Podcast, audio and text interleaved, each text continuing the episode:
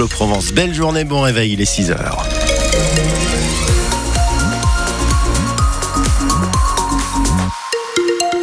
Les infos à Marseille et en Provence, c'est ici sur France Bleu Provence, Camille Payan. Et pour l'instant, le trafic est fluide. Oui, on en profite puisqu'on s'attend à un lundi bien compliqué sur nos routes.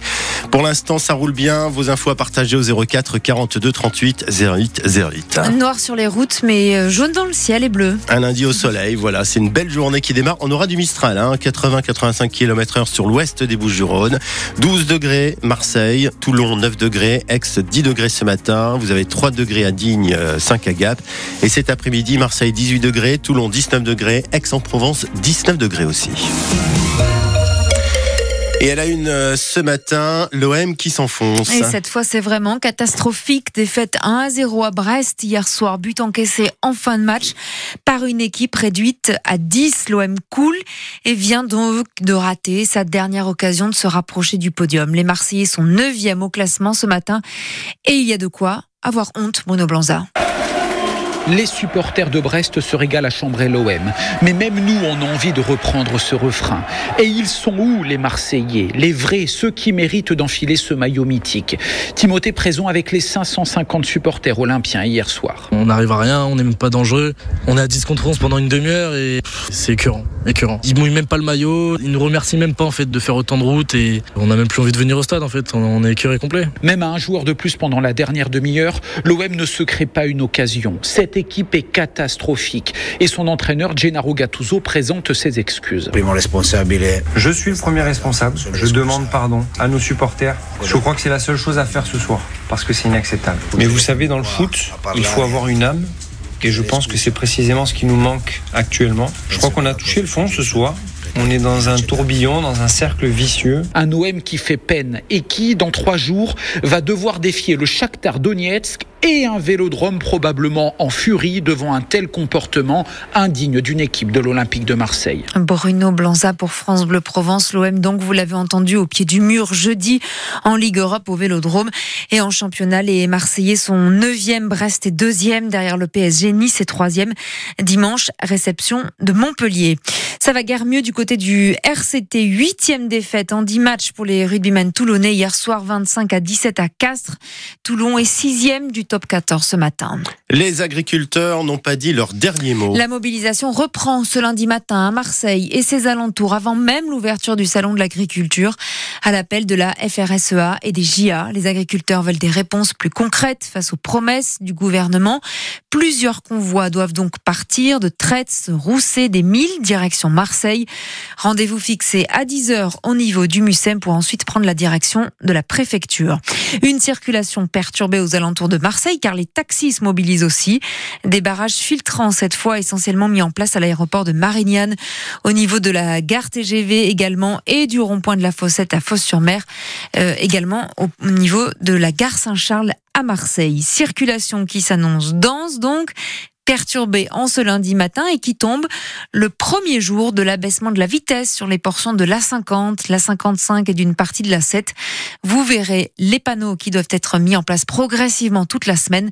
On passe souvent de 110 à 90 km heure ou de 90 à 70 km heure. Sur les routes euh, Camille, on accuse parfois les personnes âgées de rouler trop vite ou alors trop doucement. Oui, de mal se positionner sur les ronds-points par exemple, de rouler trop à gauche, trop à droite, bref, d'être un danger responsable des accidents. La question reste, faut-il interdire le permis à partir d'un certain âge ou bien conditionner son maintien à une visite médicale? Le Parlement doit se prononcer sur un texte en ce sens à la fin du mois, car bien souvent on entend Fred Chapuis, senior au volant, mort au tournant, est-ce un mythe ou une réalité?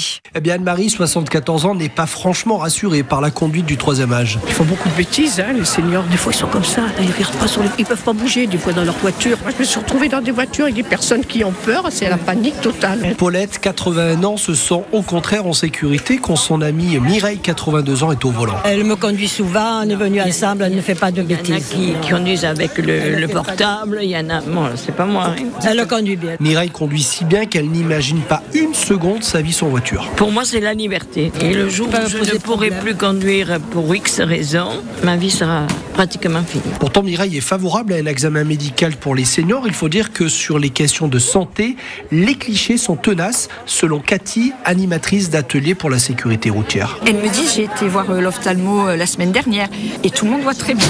Quand on fait les mêmes tests auprès de jeunes, moi je constate que des jeunes voient très mal ils n'ont jamais été consultés. Une visite médicale c'est très bien, mais pour tous les âges. Des automobilistes au micro de Fred Chapuis pour France Bleu Provence. Alors, visite médicale pour tous ou que pour les seniors? C'est la question que l'on vous pose ce matin sur France Bleu Provence. Faut-il des tests d'aptitude pour les seniors? Et pourquoi pas pour tout le monde? Le Parlement doit se prononcer hein, d'ici la fin du mois. Seriez-vous d'accord donc pour repasser des tests? 04 42 38 08 08 pour nous le dire, prendre la parole et au cœur de l'actu, c'est après le journal de 8 heures. Une enquête ouverte pour assassinat après la mort d'un jeune de 23 ans dans sa cellule dans la prison de Luynes dans la nuit de samedi à dimanche. D'après les premiers éléments, il serait décédé après de nombreux coups ayant causé un traumatisme crânien. Un autre jeune de 23 ans est en garde à vue. Il se trouve en détention pour trafic de stupéfiants et violence aggravée. Devant les assises du Vaucluse s'ouvre ce matin le procès du meurtrier présumé d'Éric Masson, policier de 36 ans tué il y a près de 3 ans à Avignon en marge d'un contrôle d'un point de deal. Un jeune de 19 ans au moment des faits comparé pour meurtre et tentative de meurtre sur le coéquipier d'Éric Masson. Il risque la réclusion criminelle à perpétuité. Mais qui s'en prend à l'église Saint-Mauron à Marseille dans le 3e arrondissement? Et pourquoi? L'édifice cambriolé déjà à deux reprises en moins de quatre mois. Argent des dons, un ciboire, un vase en argent où l'on conserve les hosties et des réserves de nourriture qui sont euh, cachées pour des maraudes. Tout a disparu. Georges, infidèle, est choqué, mais il estime que les voleurs n'ont pas voulu faire mal. Je pense que c'est des gens vraiment nécessiteux qu'ils ont fait ça parce que euh, pour faire ça, euh, surtout dans un, que ce soit une église, une mosquée, une synagogue, un temple ou quoi que ce soit, je veux dire, pour, ils sont venus pour prendre de la viande, quoi. Donc du coup, euh, après ils ont ouvert le tabernacle, ils ont pris le ciboire, c'est un truc en argent. Et comme il était enfermé dans une clé, ils ont peut-être pensé que c'était quelque chose de vraiment précieux, que, que, ça valait de l'argent. Je pense que c'est surtout ça. C'est des gens dans le, dans le besoin, plus que par méchanceté. La Georges infidèle avec Juliette Pierron pour France Bleu Provence et une plainte est évidemment déposée. Il va falloir se serrer la ceinture. 10 milliards d'euros de dépenses en moins en France, annonce de Bruno Le Maire qui revoit la prévision de croissance à la baisse de 1,4% à 1%. Des économies immédiates doivent être faites pour garder la maîtrise des finances, dit le ministre qui promet qu'il n'y aura pas de hausse d'impôts ni de hausse de taxes. C'est l'État qui va faire des économies. Le soleil, lui Camille, est bien généreux en ce moment. Oui, pas d'économie, des températures plus que printanières. Encore ce week-end, 20 degrés en moyenne, du monde sur les plages et même dans l'eau, catalan à Marseille, où pour beaucoup c'était même le premier bain de l'année, sans regret.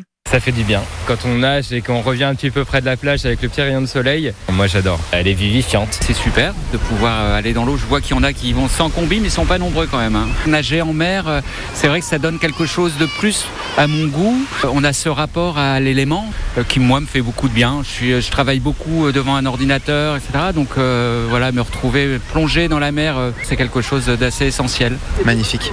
Plein soleil euh, pour sécher sans serviette, magnifique. Vu que je suis parisien, je fais partie de cette catégorie de personnes immigrées marseillais qui du coup se baignent l'hiver. Non, non, non, non, au contraire, les Marseillais ils nagent euh, toute l'année. Je suis habituée à la mer. Si je vis pas à la mer, comme s'il y a quelque chose qui me manque. Voilà, un petit bain hier et aujourd'hui le rhume. c'est ça. ça. Mais c'est pas grave, ça fait du bien. Euh, on en profite parce qu'on va ressortir les bonnets en fin de semaine. Il paraît, Philippe, les bonnets de, de neige, hein, pas les bonnets de bain. Oui, surtout le matin. Les températures vont baisser au fil des jours. Le matin, là, on sera vraiment dans des normales de saison. Puis l'après-midi, du 14-15 degrés fin de oui, semaine. Ça, va encore. ça passera. Mais le matin, il faudra se couvrir avant d'aller travailler.